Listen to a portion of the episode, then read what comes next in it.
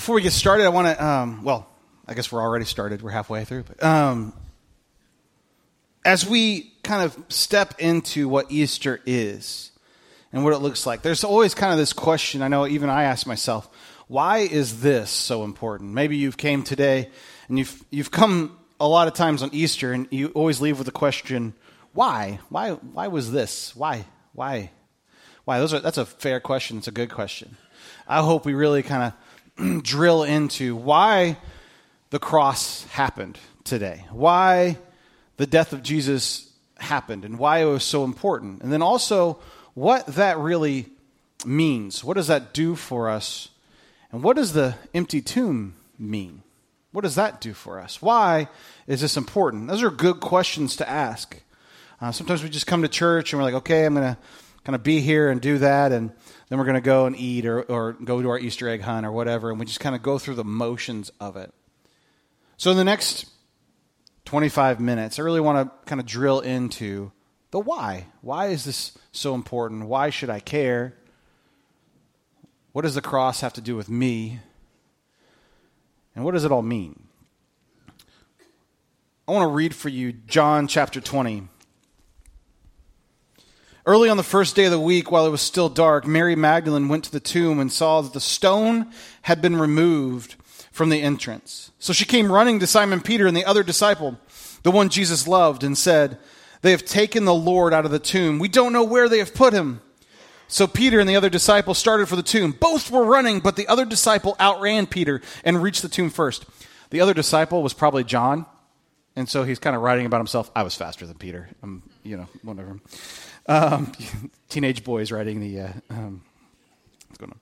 Both were running, and the other disciple outran Peter and reached the tomb first. He bent over and looked in at it in the strips of linen lying there, but did not go in. Then Simon Peter, who was behind him, arrived and went into the tomb. He saw the strips of linen lying there, as well as the burial cloth that had been around Jesus' head. The cloth was folded up by itself, separate from the linen. Finally, the other disciple, who reached the tomb first, he's really, really pointing on that, also went inside. He saw and believed. They still did not understand the scripture that Jesus had risen from the dead. Then the disciples went back to their homes, but Mary stood outside the tomb crying. As she wept, wept she bent over to look in the tomb and saw two angels in white seated where Jesus' body had been, one at the head and the other at the foot. They asked her, Woman, why are you crying? They've taken my Lord away, she said, and I don't know where they put him. At this, she turned around and saw Jesus standing there, but she did not realize it was Jesus. Woman, he said, why are you crying? Who is it you're looking for? Thinking he was the gardener, she said, Sir, if you have carried him away, tell me where you have put him, and I will go get him. And Jesus said to her, Mary. She turned toward him and cried out in Aramaic, Rabboni, which means teacher, rabbi. I think we, even today, knowing the end of the story, knowing the resurrection of Jesus, get caught up even in this moment. Is that we're like, oh, what? Jesus died on the cross. Like we watch the Passion and we're so focused in on all the, the junk that has happened to Jesus, and, and we don't step into the moment of Mary, Eric, Ashley, I'm alive. Do you, you hear that? You, you want to see the difference in that? I hope that made you tingle a little bit because it makes me tingle thinking about it. I'm not the gardener. I'm not weed whacking anything today. I am the Savior of the universe.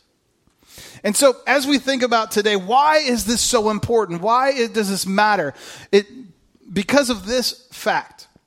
All throughout history, all throughout the whole of Scripture, God is constantly going at this one idea to restore relationship, to have relationship with humanity. He's constantly coming at it. He's coming at it with different angles. There's different promises. There's different uh, covenants. There's different laws. There's different ways in which this happens. And so finally, he says, enough with all of the outside measures, enough with the half measures, enough with the things where I depend on you to do the right thing. I'm going to take care of it all. I want to redeem all of it. The most important scripture that's, that's found in all of the Bible for us is called the Shema. It's found in Deuteronomy, it's found again in, uh, in the Gospels. But it's love the Lord your God with all of your heart, your soul, your mind, and your strength. Love the Lord your God with all your heart and your mind and your soul and your strength. And I'm getting them out of order, so I'm sorry. Love the Lord your God with all your heart and with all your soul and with all your strength and with all of your mind. Jesus himself says this is the greatest commandment. Everything rests on the Shema. In fact, in Deuteronomy, it's so important. They say, listen, listen, here, here's the deal. As the Parenting 101 class, you're going to write this and you're going to put it on your wrists, you're going to put it on your forehead. And if you see Orthodox Jews today, they have little boxes uh, written on their on their heads, and inside that little box on their forehead is the Shema written in there. It is actually there. It's on the, on their on tassels on their their wrists because they take this literally. It says, "Write it on the doorposts of your homes. It should be everywhere. Love the Lord your God with all of your heart and your soul, your mind, your strength, with everything that you have." And the coming of Christ, especially in the in this part of the story, is about redeeming all of that, redeeming the Shema so it's a reality for you and for me, a reality that we can actually love God with everything that we have. It's a nice goal, but I can't do it because I like myself and I like things. I even love my family. I love nature. I love other things that always distracts me from loving God with everything that I am. And so Jesus' point here is to redeem us so that we can actually focus away from loving ourselves and loving other things in this world to loving God with everything that we have. How does he do that? That's what we're going to spend the rest of our time talking about today. See, you need to know this one point and if you feel alone today, you feel like you've been left out, you feel like you've been discarded, know this Jesus will stop at nothing to have relationship with you. There is nothing that you could have done to keep him from wanting relationship with you. And there's nothing he hasn't done to try to restore that relationship. And I think you're going to see how that happens here in the next few minutes. See, the cross is all about redemption. It's all about redemption. It's all about being made new. It's all about changing the mindset so people don't have to be stuck in this weird cycle where we're stuck in loving money, loving things, loving other stuff, that we can get removed from that operating system and moved into loving God with everything that we have, the way God intended. When we are created when, we, when God had us in mind, when He started putting DNA strands together and going, this is going to be awesome, He had in mind for us a creation that would love Him with everything that He is.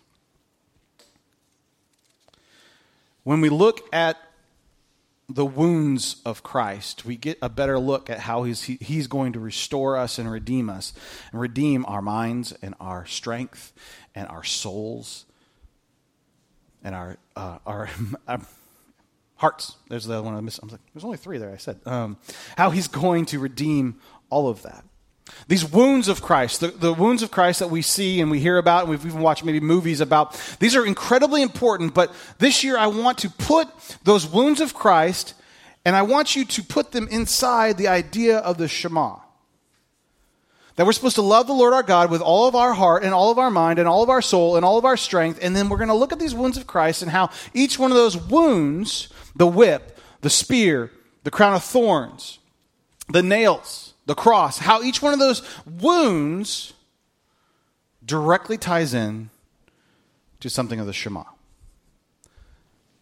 This uh, came about this week as I was praying through this and, and, and studying about it, and I just had a moment in my office. I was like, what? No one was there. Usually I get real excited and I tell Yvonne all about it, and then she gets excited too. But no one was there, so I couldn't even tell anybody. And so, but I was so excited just because, like, what? God's pretty awesome. And I know I probably should know that by now, but weekly I am reminded about how amazing He is. See, this torture of Christ, it has a purpose. And the purpose of it is to redeem you, redeem me, redeem all of humanity, and re- redeem humanity that is going to come. There, it's not just something that Jesus does because it makes a nice story. There is a purpose behind everything that Jesus does. Isaiah 53 5 says this But he was pierced for our transgressions, he was crushed for our iniquities, and the punishment that brought us peace was upon him. By his wounds, this is very important, by his wounds we are healed. By his wounds we are healed. There's over 300 prophecies of, of, that Jesus is going to fulfill. There's no like over thousands of years of the of scripture being written. There's 300 prophecies and Jesus fills every single one of them. And this is one of the major ones that Isaiah when he wrote it down 600 years before Jesus was born must have gone, I don't know what I'm writing right now, but this is interesting. But he was pierced for our transgressions, he was crushed for our iniquities, and the punishment that brought us peace was upon him. By his wounds we are healed. Each one of these wounds has something important to teach us today. The first that I want to tell you about is the whip. I think I have a picture of, a, of the, the whip for you up here. Yeah. This is kind of close to what it, what it looked like. Um, you can see these little like um, barbs like barbed wire things. What they would have done is taken the leather tassel. Um, you can like look at flagellum. I don't know Latin, sorry, but flagellum online, and they will show you Rome, the things that they put in the Roman uh, whips. All the the whips have like deteriorated and gone away, but some of the pieces of they actually had these special spiky balls designed to go into the flagellums. And what the flagellum uh, was meant to do was to destroy uh, a man's strength. And it was, it was, the Romans didn't invent torture, they just perfected it. They didn't invent the cross, they perfected it. They didn't invent, invent flogging people, they perfected it. They were very, very good. The Romans actually didn't invent a whole lot, they just perfected a whole lot. They, they're really ingenious people at this. Killing people and torturing them is one of their specialties. This whip was um, why Jesus received 39 lashes was because that was uh, one less than a death sentence. This flogging was so bad, so intense, so terrible, so deconstructing of your body that they figured 40 lashes, you're going to die.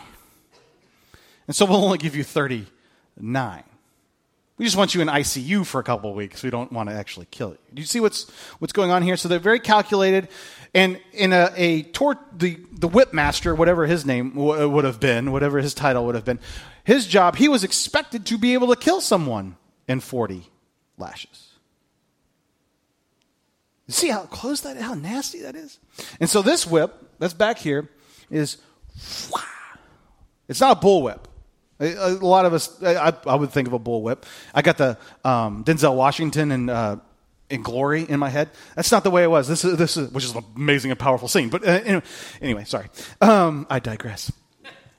This whip was was made to do. Uh, there's an intentionality behind it.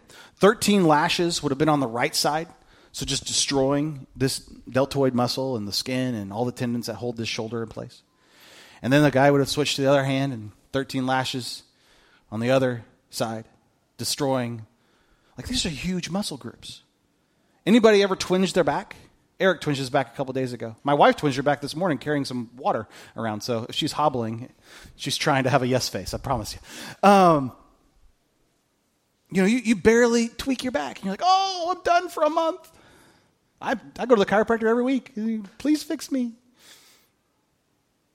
Destroyed. The flesh, the muscles just ripped apart and then 13 across the base of the back. There's intentionality behind that to destroy the strength of the man because the, the, the flogging was reserved for an intentional purpose. You flog someone to make them an example. You flog them because you wanted to change how they, they, they walked you wanted to change because the person that you would flog would have been a rabble rouser, if you will, a revolutionary, someone who's causing problems. They didn't really deserve a cross yet, but they needed to be taught a lesson and they wanted everyone else to know. So 40 years from now, when that guy's walking and he can't work anymore, they're going, yeah, you, and the kids are going, what happened to old, you know, Bob over here? Well, Bob got flogged. Why did Bob get flogged? Because he raised up against the Romans. Does this make sense? And so what is happening is Jesus is being made uh, an example. Don't you teach against the temple. Don't you do these things. Don't you cause these problems. We're going to destroy who you are as a man. Or maybe to put it another way, Jesus is redeeming our bodies. The whip represents redeeming of our bodies. Love the Lord your God with all of your what? With your strength. Jesus is showing us what that even looks like. How much he loves us. That this relationship isn't just one way. That I, as the Son of God, will love you with all of my strength. Does that make sense? Do you hear that? You see the, the power of that. It's not just a torture that Jesus went through, it has meaning behind it. That Jesus loves us with all of that strength. And so when we say or sing a song like Jesus paid it all, that Jesus paid it all for our strength. He's redeeming our bodies. Second piece of kind of symbolism after Jesus is flogged, they shove they shove one of these on him. Now, I can't touch this without getting poked. Does this look, this is not your nice headwear, right? You know, no one, when I was a kid, people liked to wear Easter hats, and there was women in our church that would wear Easter hats. No one was picking the crown of thorns to do that with, right, this morning? But what this would have looked like is they flogged him, and a basically a Jesus who is struggling to move and breathe at the moment has this shoved down on his head as a mockery of who he would have been. As I look at this crown of thorns, I think of this is this is nasty. I mean, these are this is nasty. But the symbolism going on here is very powerful to me. Is that we're supposed to love the Lord our God with all of our minds. And that the very nature of, of who Jesus is and and, and what he is and what he's supposed to be. These guys are mocking him in a way that they shove the crown of thorns on his head. You think you have migraines, right? Imagine a three inch uh, piece of really sticky, I don't even know what that is, some sort of nasty vine shoved into your scalp all over. The idea being that Jesus is redeeming our minds. Love the Lord your God with all of your mind. Maybe you struggle in this moment with something in your in your mind. Maybe you struggle with depression. Maybe you struggle with anger problems. Maybe you're, you're, you're struggling with a temptation right now. That whatever you're going through, Jesus pays it all for that as well. That He wants to redeem that. That He goes through the flogging, through the crown of thorns being shoved on His head to redeem all of it. By His wounds, you are healed. Do you hear that? This wasn't done in vain. This wasn't done for just some nice little uh, Easter play. This was done for a reason. I hope you all can hear the kids giggling. That is awesome. Uh, the crown represents the redeeming of our minds. Love the Lord your God with all of your mind. The next uh, symbol I want to show you is the nail. Now, this is a landscape spike, but it's about the same size. And what this would have done, and, and, and, in Roman times, a hand would have been from the elbow to the tips of their fingers. So we've thought of it a lot of times that the spikes being, and you get lots of pictures at Christian bookstores or whatever, uh, the spike being through the hand. Well, the problem is if a spike would have gone through the hand, it would have ripped right out because um, the metatarsals here are not strong enough uh, to hold body weight. But fortunately for the Romans, the radius in the ulna and their connective tissue is strong enough. So what would have happened is the spike would have gone through here. And I can't imagine what that would have been like um, to have the spikes pounded.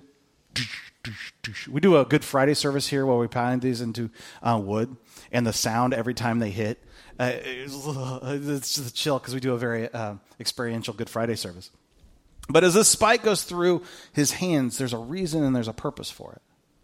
One, of course, to adhere him to the cross. But Jesus is redeeming our actions. I mean, think of all the things that we do that dishonor God. We do all the things that we do that are mired in selfishness, that are mired in evil. All the things that our hands, the work of our hands do. And Jesus is saying, you know what? I'm going to redeem that as well. I'm going to buy that back as well. And so, as we think about the nail, as we think about being pinned to the cross, let us think about Jesus redeeming our very actions because we're trying to, Jesus is trying to get us and to show us that he will love us with everything and that we, in return, love God with all of our heart, with all of our soul, with all of our mind, and with all of our strength. You see how this is, this is working. The next object I want to draw your attention to is the cross. Now, the cross, I mean, probably half of you are wearing crosses around your neck this morning. Um, and depending on who gave you that cross, you Jesus' body's on the cross or Jesus' body's not on the cross. But this idea we've made it, it basically, if you would go home and get a gold, you know, elect, uh, electric chair put on your, uh, and wearing that around, that's the kind of thing that's going on here. Um, this is a very interesting uh, thing, symbol of torture that we get to wear around our, our, uh, our necks. And so we've kind of made it gold plated. We've kind of made it, uh, oh, okay, it's, it's nice. The cross is the, one of the most inhumane, worst ways that humanity has ever devised in killing another human. And the Romans perfected it, they got good at it. See, the, the cross, what it does is it kills you slowly. It kills you so slow, you have time for the village to come out and see you and get scared. The cross is a symbol of Rome's total authority over you. No man would let himself be put on a cross and die that way if he didn't have power to get off. If he didn't have the power, if he had the choice to get off, he would have taken it. And so Jesus goes on that cross and he allows himself to be pinned to the cross with the nails in his hands. And what is going on there is, uh, I think, a very beautiful, wonderful, and horrendous thing. Jesus is having the air pushed out of his lungs. The cross is, you don't die from the nails in your hands. You don't even die. Uh, Did, he's not dying from the flogging. He's not dying from anything else. He, uh, from the crown being shoved on his head. He is dying by suffocation. What the cross does for you is, with, uh, can you even imagine this? The nail is between um, your ankle bones here. And so you're like that, and then you're pinned to the cross. And the only way you can breathe, you have all your body weight going down. The only way you can breathe is to pull yourself up against those nails, push against the wood, and gasp breath. And when finally you don't have enough strength to do that, you die. It, it's forcing you to suffocate slowly painfully in front of everybody. It's horrendous. And as I was thinking about this this week, I started thinking about what, what could this redeem? And I started thinking about, and I was doing research. It's Genesis 2, verse 7. Then the Lord God formed man from the dust of the ground and breathed into his nostrils the breath of life, and the man became a living being. The cross represents the redeeming of our soul, of the, our very breath. Because this impartation in, in Jewish and Christian theology is when God blows the, the ruach, the spirit into man's lungs and fills him for the very first time, and life is given, that he's giving man soul. And so, by Jesus being suffocated slowly on the cross, is the soul being ripped out. That God would love us so much that he would redeem our strength, our mind, our soul, and our heart. You see how this works?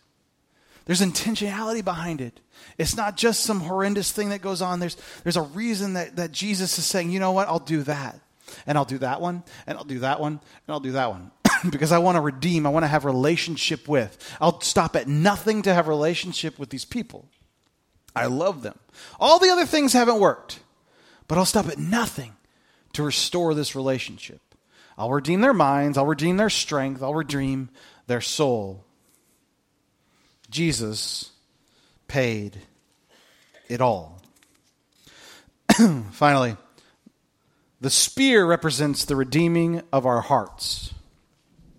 The spear represents the redeeming of our hearts.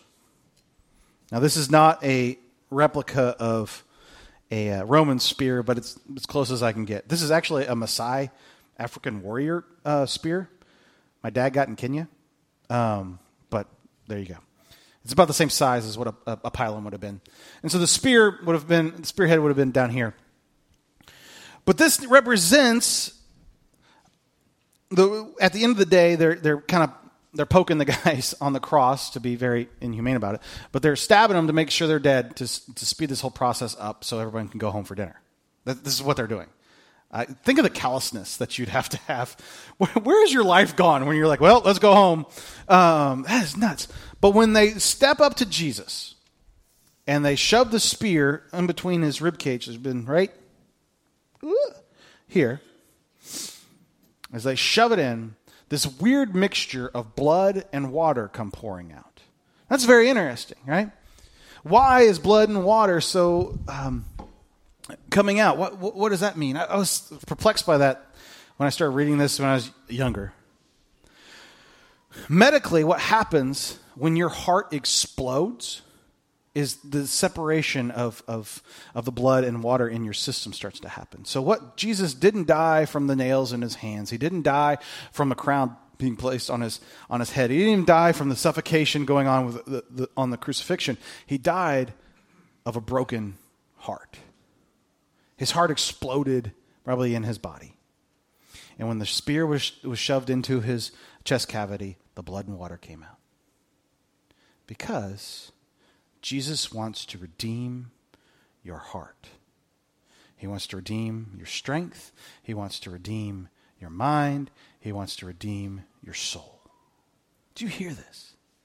All of these things, all of these horrible atrocities that Jesus endures are for you to restore right relationship with you. As we love the Lord your God with all your heart, with all your soul, with all your strength, with all of your mind.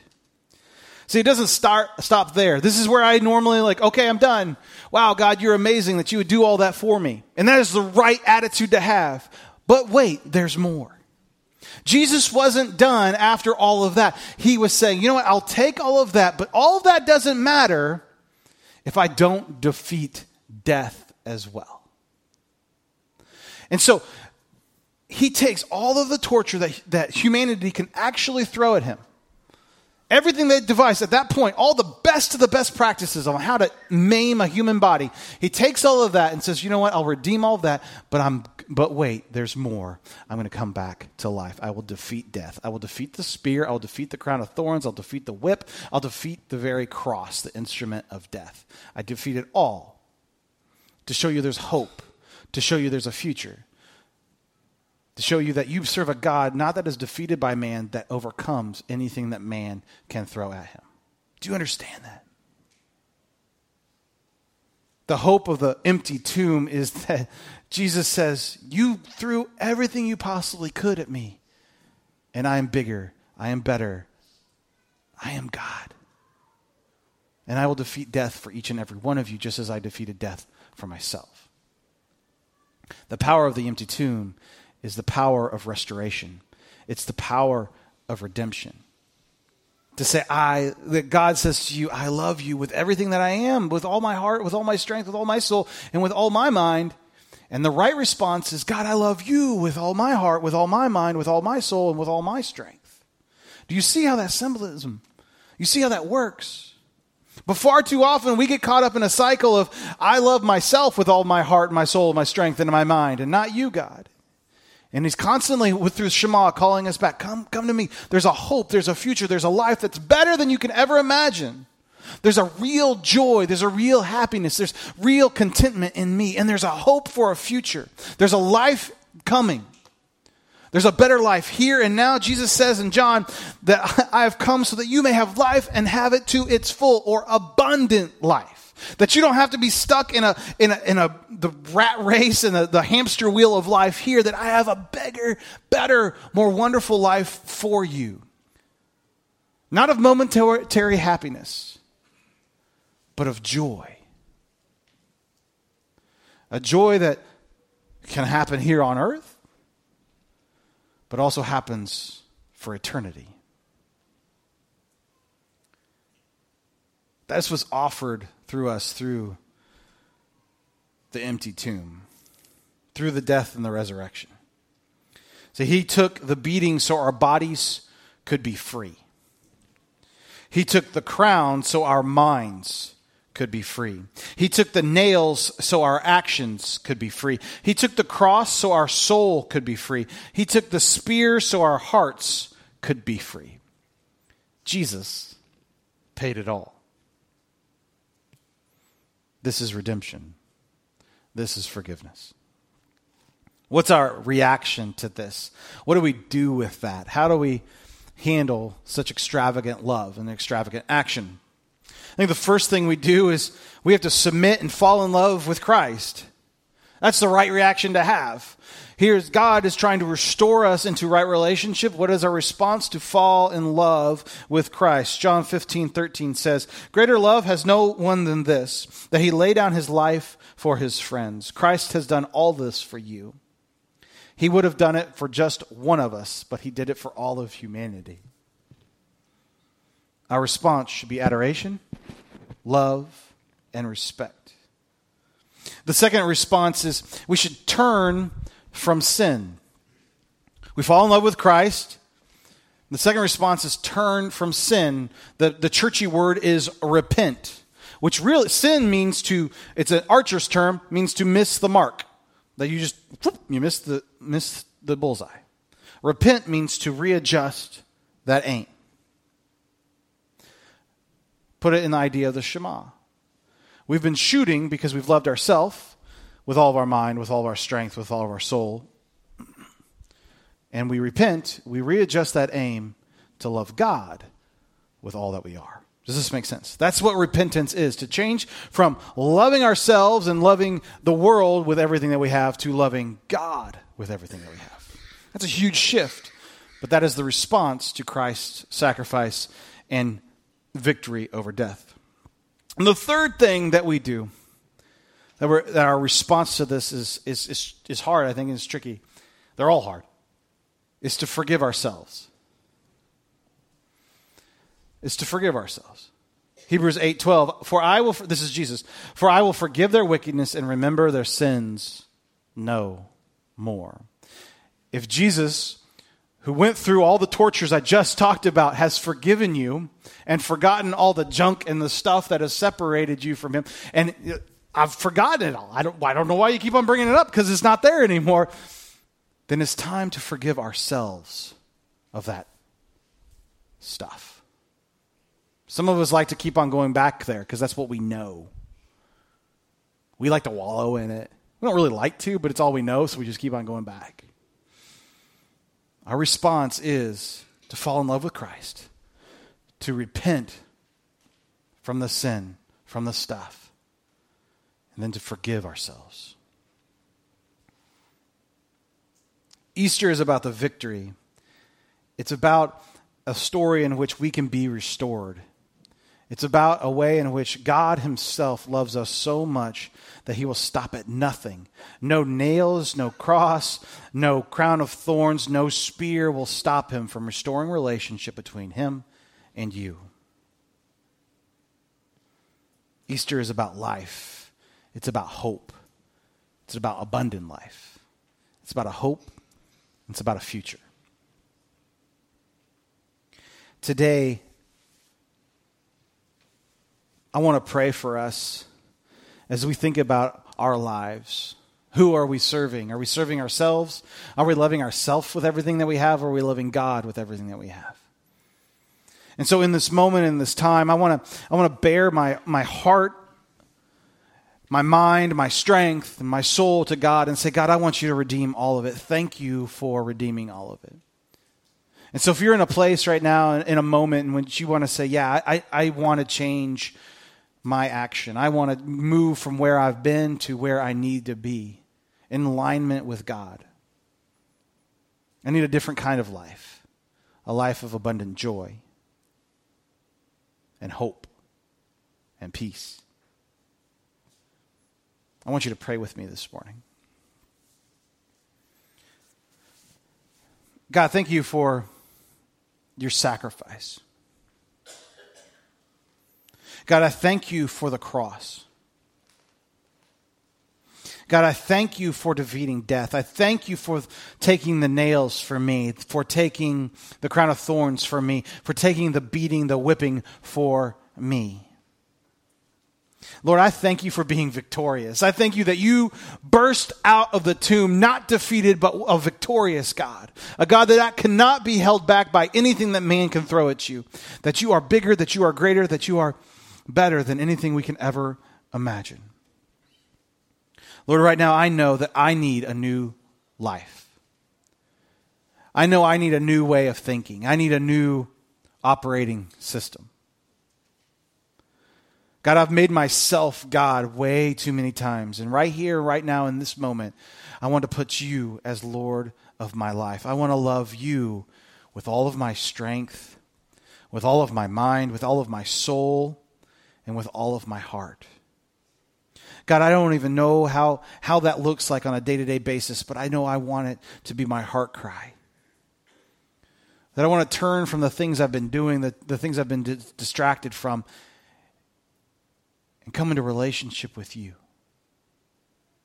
I need a hope. I need a future. I need a joy. So, God, right now, I just ask you to forgive me and us of our sins of the stuff we've put in place of you in our lives. Maybe it's money. Maybe it's things.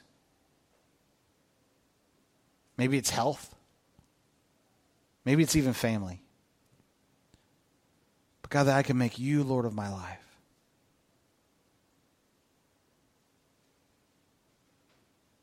That you would redeem me and all that I am. Thank you, God, for forgetting my sins. Thank you for forgiving me. God, as I step into a new lifestyle, a new life with you, that you would walk with me and give me, give me hope, that you give me strength, that you give me patience, and you give me peace. Lord, redeem my body, my mind, my actions, my heart, and my soul. Today, Lord, I give you my life. And in Jesus' powerful name I pray. Amen.